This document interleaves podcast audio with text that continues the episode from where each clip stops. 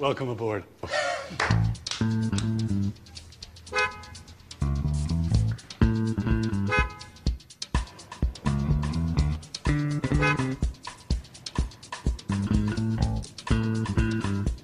Now you'll know when to stop. The all-new Nissan Altima with Easy Fill Tire Alert. It's our most innovative Altima ever. Nissan, innovation that excites. I love that commercial because I wish that life was that easy, don't you? That there was like some divine guidance sometimes to help you know like where the line was. If you had crossed it, you know, "Beep, oh, okay, I'm backing off of that. I mean, wouldn't it be wonder, wonderful if there was some benevolent being out there that cared about our relationships, who gave us a little bit of guidance?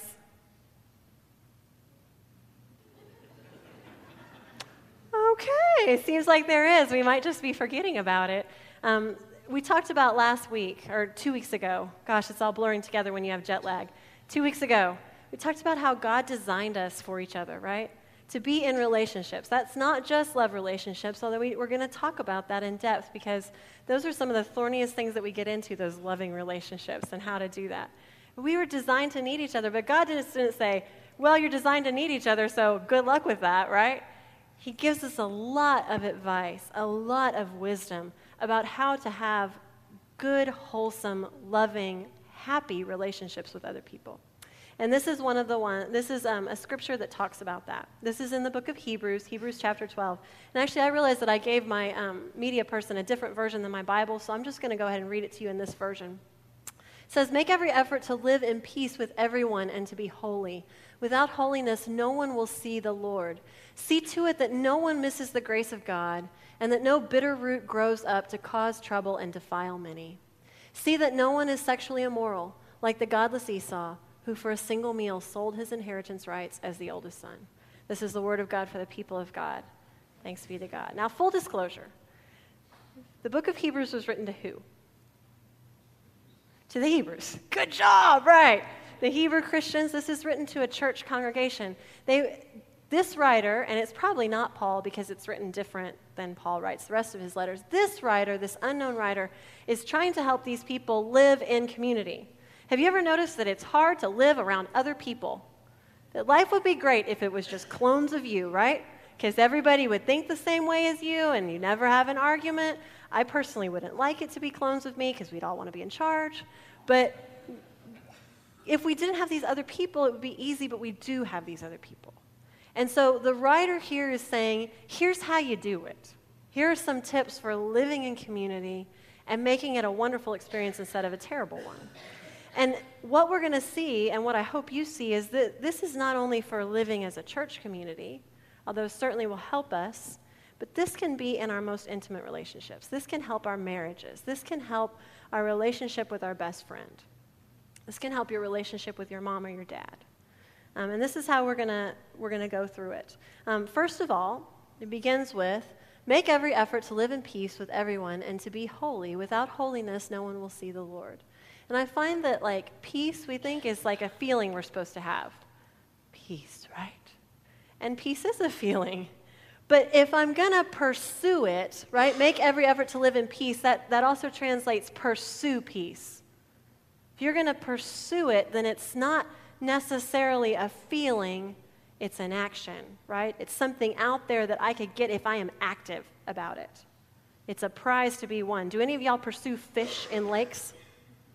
Any of you pursue fish, deer, doves? Any of y'all pursue these things when you're hunting? Do you just like go out and there's the fish?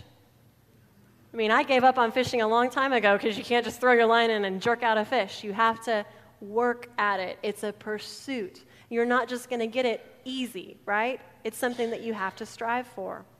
Now, one of the things I did as part of this sermon series that I love is I talked to people in this congregation, sitting among you who have been married for more than 30 years. I talked to about 20 couples who have been married over 30 years. And they, they gave me feedback on you know what's hard in relationships what's delightful what they would like to share with other people um, what has helped them advice they would give to people all these different things and one of the things that I heard a lot, and that I know Kathy talked with you about last week, is conflict. When we get into conflict, what's our goal when we're in conflict? And maybe we'll talk about this a little bit more. But if your goal is peace, That's different than if your goal is winning. That's different than if your goal is escaping pain. Because there will be conflict in every relationship because we're not clones of each other. We see things differently. But the goal that God has for us when we get into conflict in a church, when we get into conflict in a marriage, is that we would pursue holiness and peace. That doesn't mean that we won't disagree, but it means that we would be peaceful, we would be holy when we're doing it, right? So, one of these couples that I talked to, they have been married for 30 years, and the husband told me, I used to run away whenever conflict was coming. Literally, he would leave, right? He would just be gone. He'd be doing something else. And the wife was like chasing, right? So she's chasing, he's retreating, chasing, retreating. It's terrible, right? What they had to learn to do is he had to learn, instead of running away, to move towards her. To say, this conflict won't be the end of the world. I may need to go away, get my head around this, and then come back. And she had to learn to not chase after him. She had to learn to stand there, and instead of, like, I think about probably half of the congregation, half of y'all, when fight comes, all the guns come out, right?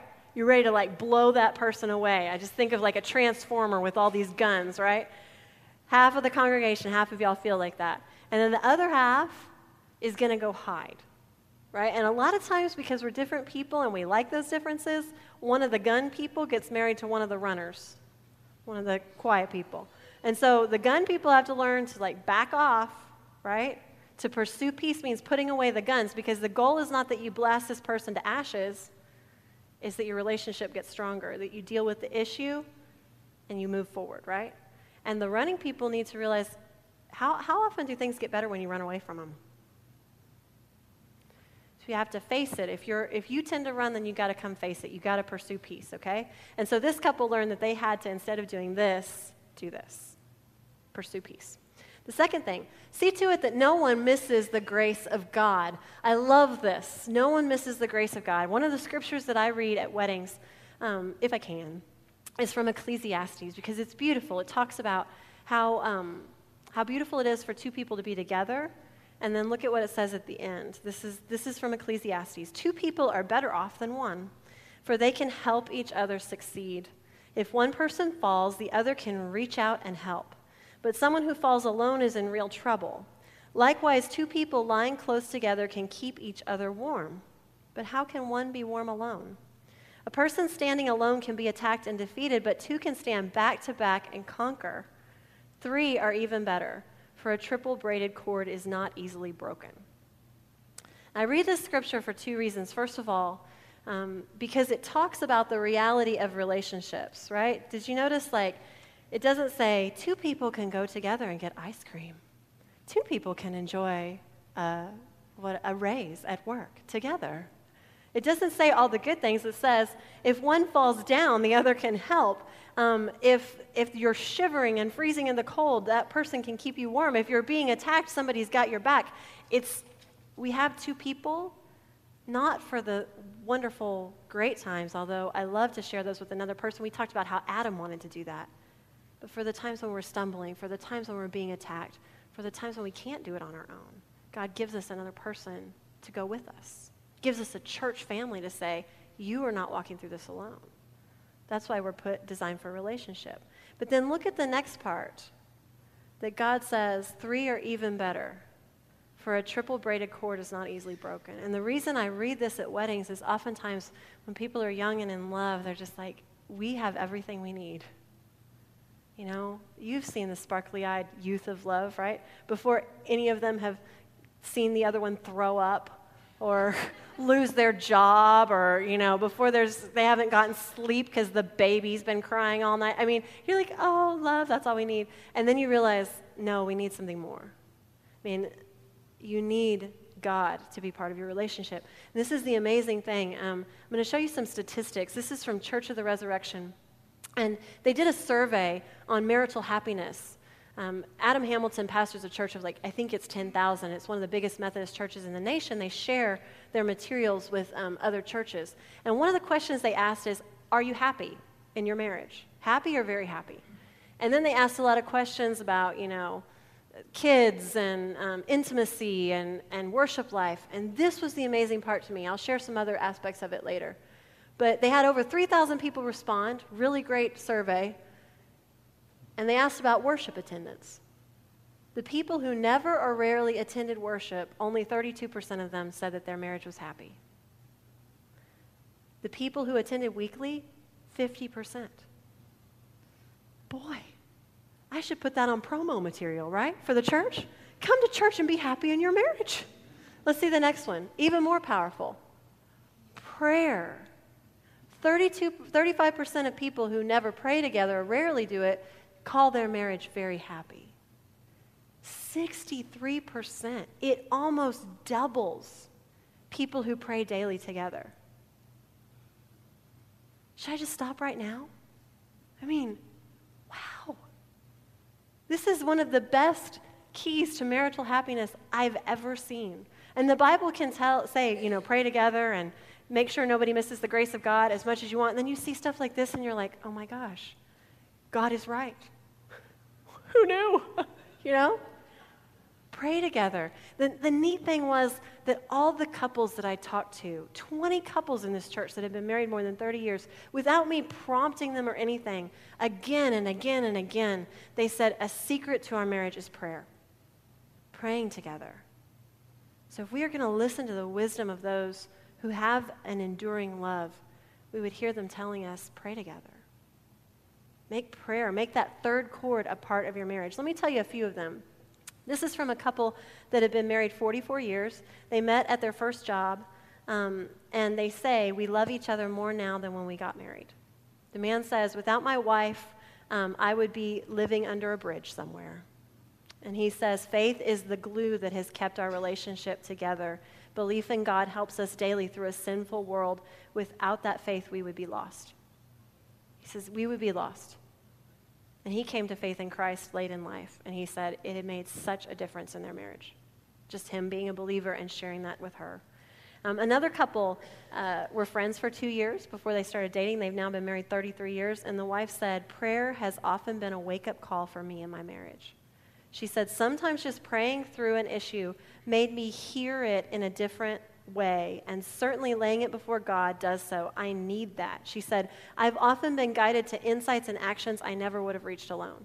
So she's not talking necessarily about praying together, she's talking about having her own prayer life. But I would encourage you pray together with the people you love, pray with your spouse, pray with your kids, pray with your friends. It can be kind of scary to open yourself up in prayer while someone else is there, but I'd encourage you to do it. It's worth it. It's worth it. Did you see that happiness? Just having someone to share that love of God with makes us happy. So do that. If you do nothing else after listening to this sermon, try praying together. Try it this week. Every day, pray together. And just, just see. Um, and I'll do that with you. How about that? We'll do that together.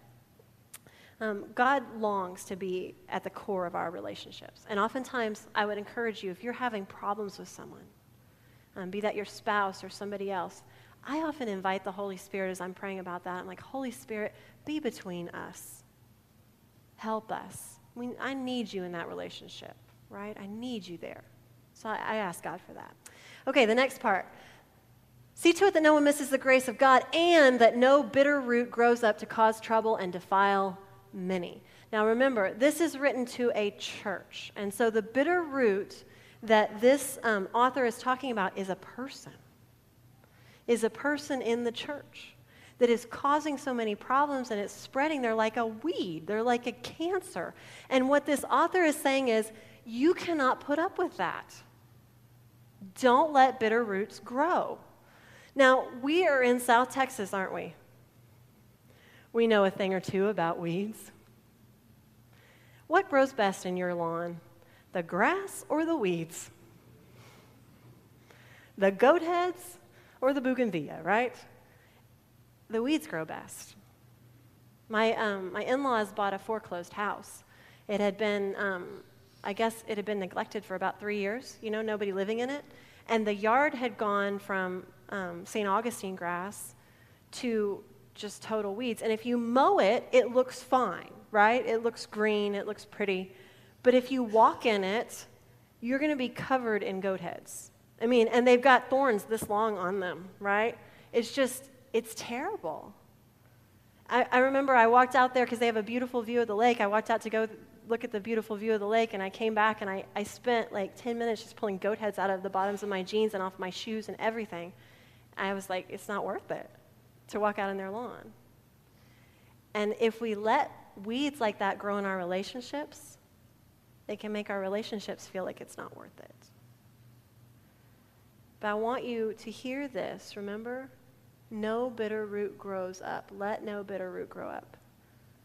Can you weed a yard? Is it fun? Can you do it? And so I challenge you this week to think about your love relationship. Think about where there might be a big bitter root there. And how, what will it take? What softening of the soil? What tools do you need? How do you get it out of there? I know my favorite thing with weeds is to just snap the top off and pretend it's gone. When I was a new homeowner, I'd just be like, beautiful, you're dead. And it would just grow back. Can't just snap the top off, we got to get it out. And I'm here to tell you that I will help you. If you're thinking about your relationship and you're like, I don't know where I'd even begin, it's a yard full of weeds, then come and talk to me. Maybe I can help you. Um, come talk to Jeannie. Come talk to Greg. Find one of our pastors and talk to them. God gives us each other so we can help each other. So if that's you and you need that help, I'm here. I can recommend other people too, or find your friend. Say, man, there's this ugly root in my life, and I need to get that out. Work on it together. Okay, the next thing. See to it that no one is sexually immoral like the godless Esau, who for a single meal sold his inheritance rights as the oldest son. Esau was Jacob's brother. Remember, he was born first. And being born first in the ancient Near East was powerful, it was a blessing I mean, they were twins, but he came out first. And so he was going to inherit not only the property, but his father Isaac's blessing on his life. So the blessing of God, right from Abraham to Isaac to Esau. But instead, he's had a long, hard day. He's been out in the fields all day. He's really hungry. Jacob's making stew. And he says to his brother, Can I have some stew? And of course, his brother's like, No. And so Esau is desperate to get this stew. He's so desperate that he gives Jacob his birthright as the firstborn son for a bowl of soup. Now, all of us look at that and say that is the stupidest thing he could have ever done, right? We never would have done that. And yet, all of us have done stupid things like that because we've had a hard day a long day, especially when you've had a hard day. That's when temptation is going to rear up and try to, Satan will try to get you ex, to exchange the eternal for the passing, to exchange lasting love for something that's going to satisfy you and be gone like that. Don't make the trade. Don't make the trade. Hear me. Everyone is tempted. Everyone. Takes different forms. But this is one of the most common things as a pastor I see my people falling into is this sexual temptation. And so again I would tell you, if you are struggling, please come talk to me. Please come talk to Greg or to Jeannie or or help come to me and say I'd like to go to a counselor. Some of the a lot of the couples I was so surprised were like, you know, we we view marriage as a car and cars run best when you get them tuned up. And so we've gone to counseling a couple times in our marriage just to tune up. It's been great. If you need that, I know great counselors. I can help you with that. But the important thing is to remember when you're tempted, don't try to face that temptation alone.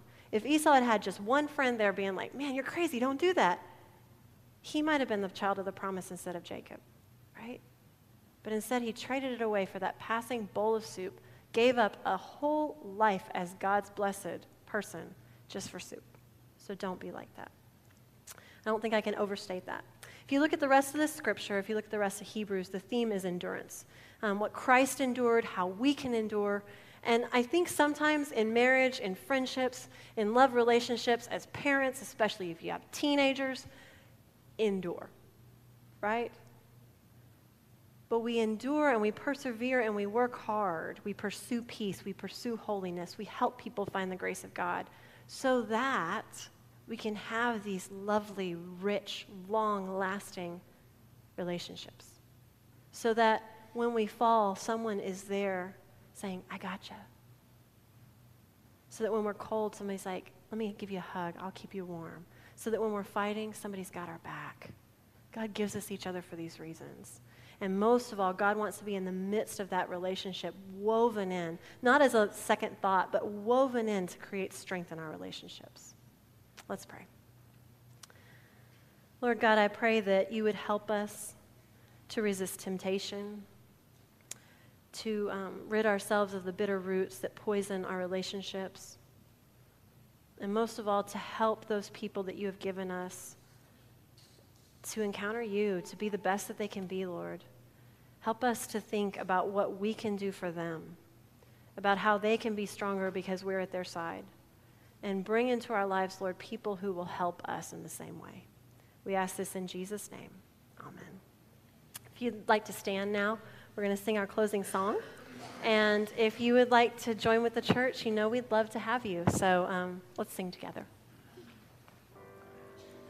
we talked about caring for other people, and I, I, get to tell you about something exciting that the Outreach Committee is doing. We're going to start giving these flowers away and inviting you to do that. So if you know someone who is in need, a neighbor or a friend, just like we took the casseroles, just like we took um, the little Christmas cactus, you can come get these and take them to them so that we can share God's love in the community through y'all.